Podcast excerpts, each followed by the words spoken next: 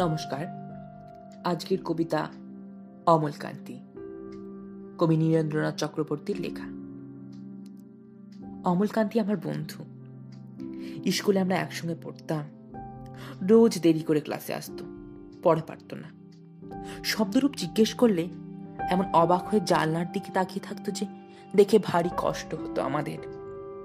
আমরা কেউ মাস্টার হতে চেয়েছিলাম, কেউ ডাক্তার, কেউ উকিল। অমলকান্তি সেসব কিছু হতে চায়নি। সে রোদ্দুর হতে চেয়েছিল।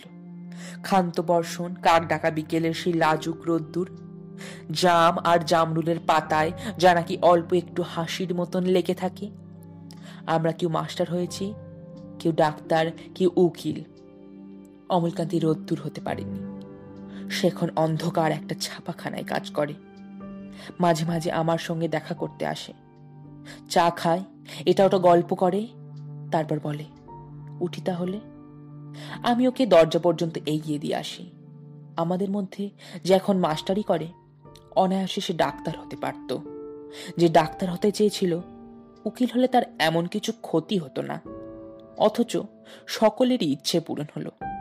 এক অমলকান্তি ছাড়া। অমলকান্তি রোদ্দুর হতে পারেনি। সেই অমলকান্তি রোদ্দুরের কথা ভাবতে ভাবতে ভাবতে ভাবতে যে একদিন রোদ্দুর হয়ে যেতে চেয়েছিল। নমস্কার।